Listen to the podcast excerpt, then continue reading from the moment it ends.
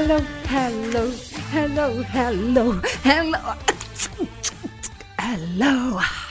Oh, a bit of rap styling. Rap. No, beatboxing. Oh, beatboxing. It is Mel. It is Monte. Welcome to the Show and Tell podcast. I'm happy. It's school holidays and I'm not near the fucking kids. Oh, do you know every time it gets to school holidays on that last day, I get so excited because I hate, uh, we've talked about this before, the school drop off and pick up and stuff. And I'm like, oh, I bloody love it. Even though there's this pressure they want to do stuff all the time. And I'm like, no, I feel guilty about it. And then I'm like, no, actually. It's like the second or third or fourth day of holidays, whatever it is. I've lost track of time. But I'm like, Yeah. no, you don't you don't have to do something every day. Yeah, but see, you you've got inside pets. My pets, my boys, are not inside pets. So the school holidays to me are so anxiety inducing because Yeah. my boys fight like cats and dogs. So I can't have them just hanging out at the house unless they're on a device, which then does my head in. Also, I have to organise activities. But then you, the, everything costs so much money, and you get to the day they're like, I don't want to go, and I'm like, this has cost me 120 bucks to get you rat bags in there. You're doing it. I know. But so I don't like. I know a lot of people like, oh, school holidays are here. I don't. I much prefer the frazzle of getting them to school and picking them up, but having them actually outside the house. Like I would go school. I would have school all year round, quite happily. Mm. I, mm. whenever I see people post going, so sad it's the end of the school holidays, I'm like, what? Your life is so unbelievably different to mine.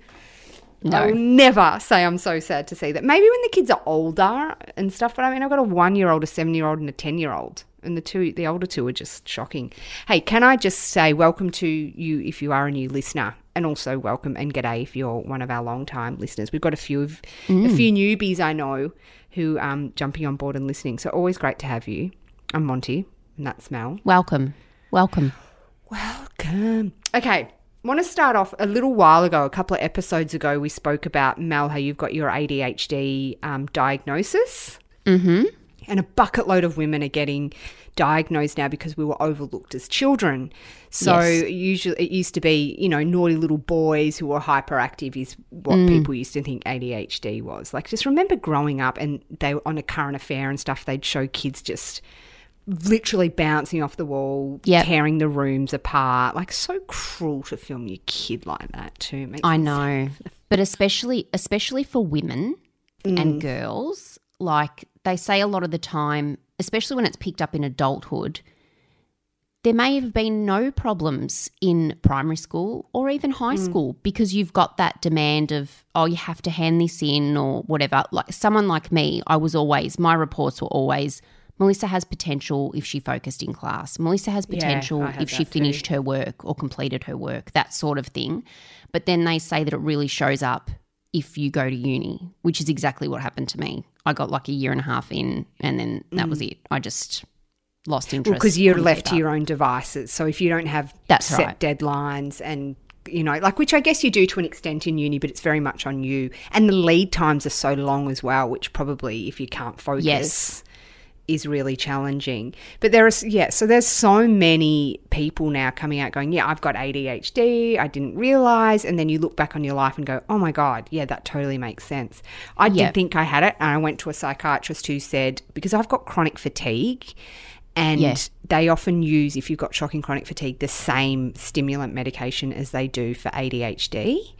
So he's like, Yes. I did the test. So it is a the psychiatrist um, gave me a test and said, you know, mark these off. And he's like, look, there's a couple of ADHD things there, but I will put you on the Mm. medication more for your chronic fatigue.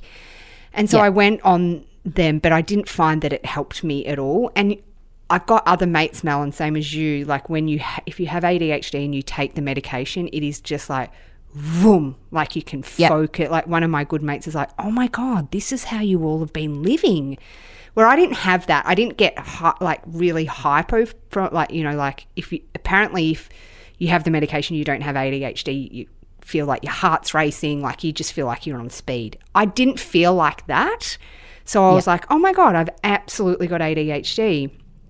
And mm. then when I spoke to the psychiatrist again, he's like, and I said, I'm not feeling the effects of this medication. He's like, oh, you've definitely got ADHD. But then you and I chatted, Mel, and I've done a lot more research, and I'm like, I do not have it. I really don't. I know there's parts of me, and I, I know this sounds weird, but I wanted it. I wanted that to be my thing to go, Yeah. "Oh, okay, then I can medicate it, and maybe that's why I've got anxiety and uh, had depression and stuff like that. But I've try, been trying to make it link. I hands down feel I've got more neurodiversity than. Do you know what I mean? I know we're we're all everyone's neurodiverse. We're all got different brains. I hmm. don't think I have ADHD. I don't think I'm autistic, but I I feel like my brain is wired a little bit differently than other Yep. people's, if that makes sense. It makes total sense. Because I just have certain things that I'm like, if I don't want to be touched, I can't be touched. Like there's just little things, and my friend who is recently, she's my age, been um, found out she is autistic and has ADHD. She laughs at me because she's like, "Oh my god, you're so much more neurodiverse." Or I'm getting all the terminology always wrong, but I'm like, "Yeah, I know," but I nothing marks out for me when I do any of the tests. I think there's some people like me who slip through the cracks a little bit Yeah, I agree. where you're not extreme at, at, at any of the things. So it's like, well, no, you're not. Anyway, so sorry, this psychiatrist, after I'm like, I just do not relate to any of this. And then he kind of backflipped on his diagnosis and I'm booking in for a second, a second. His initial diagnosis. Oops, sorry, that was wrong. Yeah, sorry, that was wrong. Uh, let's take those speedy pills off you now. They didn't help that much with my chronic fatigue either. So I was like, I'm not taking these anymore. Yeah. And also, yeah. they made me lose a lot of weight, and I was liking that too much. It was starting to scare me that I'm like, Yeah. you're dropping so much weight and you're loving this, and this is very triggering. and the initial, oh, I'm not hungry. I'm not hungry. Oh, I forgot to eat. Like, I've never forgotten to eat. Like, I could, you know, when people say, I was so busy, I forgot to eat, I'd be like, oh, I never. no, I've never forgotten to eat. I'll, I will find, even if I'm grabbing a handful of something, like, I'll never forget to eat. But, um, that's sort of, I feel like that's worn off now. I'm like, oh, I just want to sort of enjoy Ah. some food. Like, I'm not, So you're not hungry at all ever? No, I, I have to. I have to sort of say to myself, you you really need to eat at night when the medication's worn off.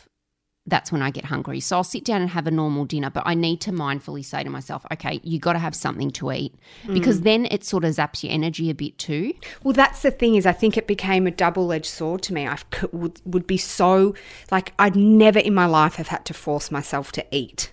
Like the opposite, Yeah. do you know what I mean? And on those pills, I was like, "It's four o'clock and you haven't eaten anything," and I'm like, "This is must be so bad for my body."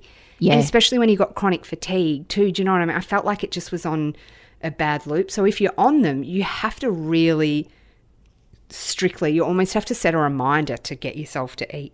Because I feel like Yep. it can be like, how can your body keep surviving for that long if you're only if you're eating such small amounts of food? Exactly, exactly. And the first couple of weeks, I was like, "This is it.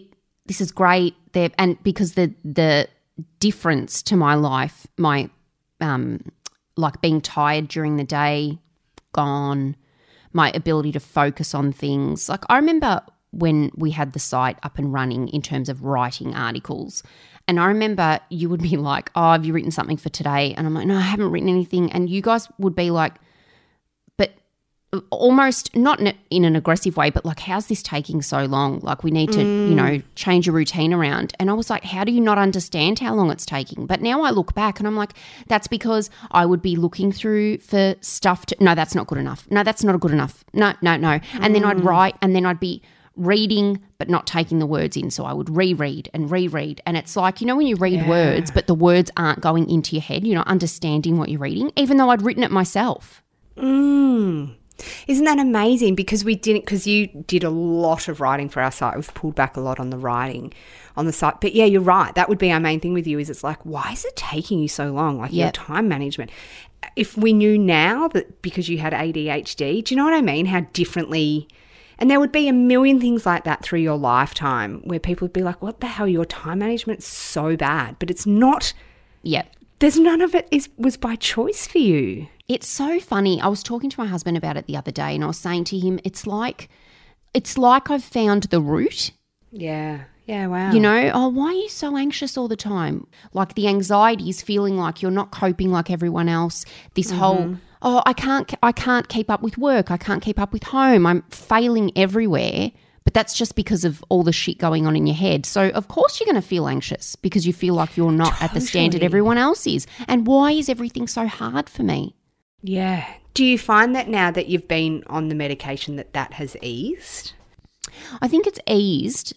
I think the thing with ADHD meds is it's like I wish there was a tablet you could take that was almost like an antidepressant that just worked all the time. Mm. Yeah, because as soon as it, because they do wear off, like you don't get, I mean, you Yeah. can become very dependent on them, but it's not like, so if you stop it one day, you're not going to get sick. Like if you just stopped your antidepressants cold turkey. That's right. So I don't take them on the weekend, say. But I feel on the weekend really like, oh my God, how did I live like this before? That's how I feel. Wow. Well, so they're definitely doing what they should for you then. We had um, one of you legends write into us. I'm not going to say your name, um, and I'm going to call you Becky Boo. This is what you wrote. Hello, loved listening to this episode where we did discuss um, your previous di- your diagnosis of ADHD. Mel would love to hear more about the process for the diagnosis and how did you know to get tested? Also, was it expensive getting tested?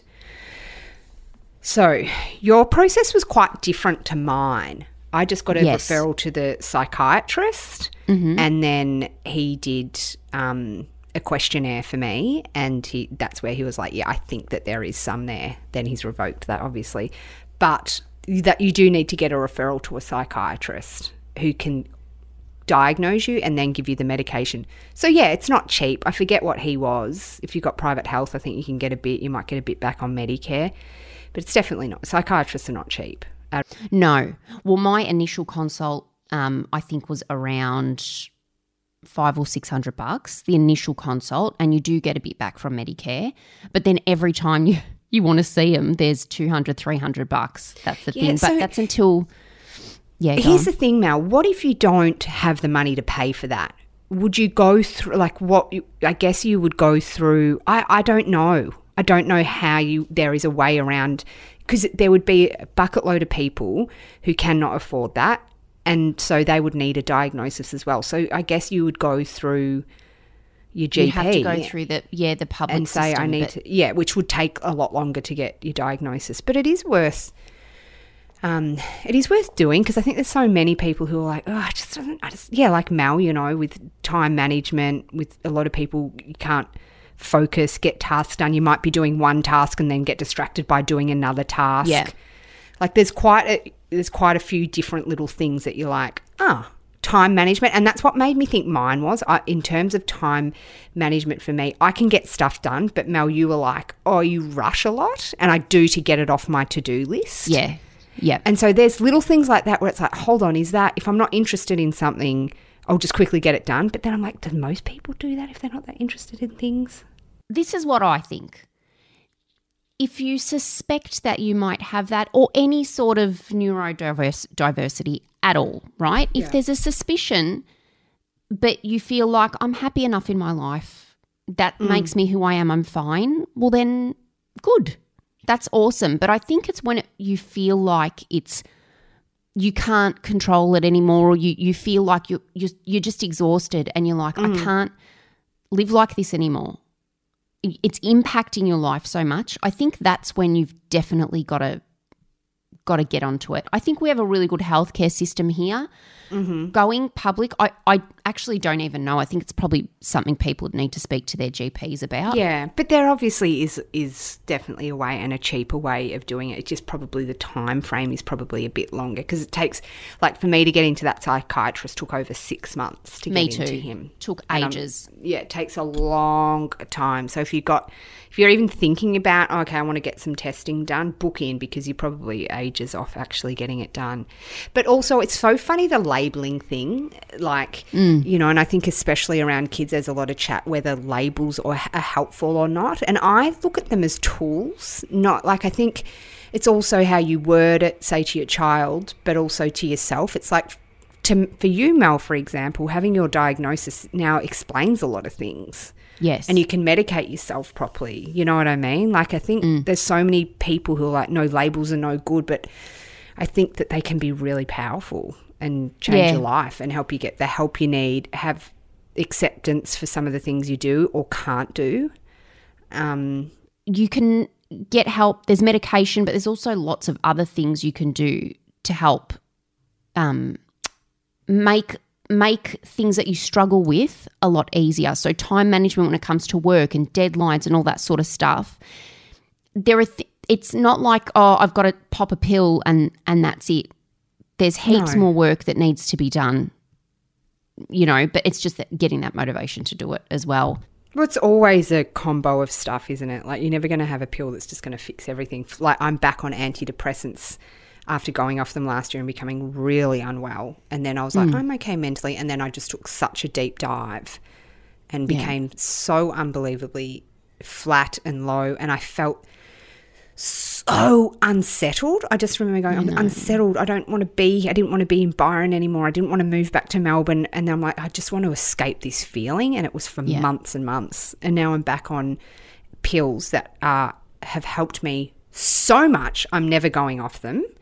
But I can't, that's not my only thing. Do you know what I mean? Like, I still Yeah. sometimes feel really anxious and flat. So I am doing, got a psych who I do CBT with. I meditate, exercise. Like, you can't, if you are, I think anyone has to have a whole tool belt of tool belt of stuff. You know what I mean? But if you do suffer, or you do have things like you and I, which I shouldn't say suffer, so I've got to learn all the fucking terminology.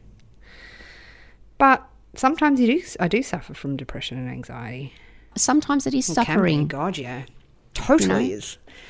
Um, something else like God, this is a quite a heavy um, a heavy podcast, but for, you were reading up on PMDD. So a lot of you will know this, but a lot of you won't. So PMS, we all are, or PMT, we're all familiar with. But Yeah. PMDD, I only found out about this late last year because one of my friends suffers really badly from it. Yeah. Um, and it is basically PMS to a whole other extreme.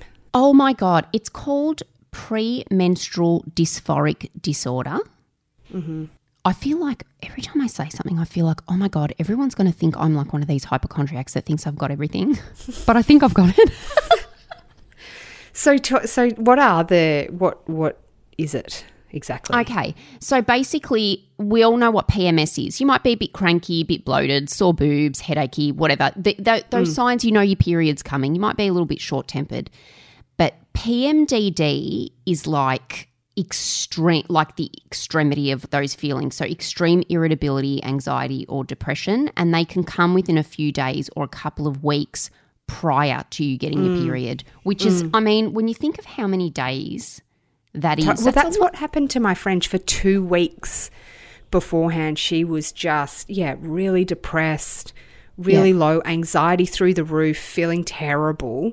And then, um, but then so she'd have two months of the two weeks of the month feeling okay before it would start again.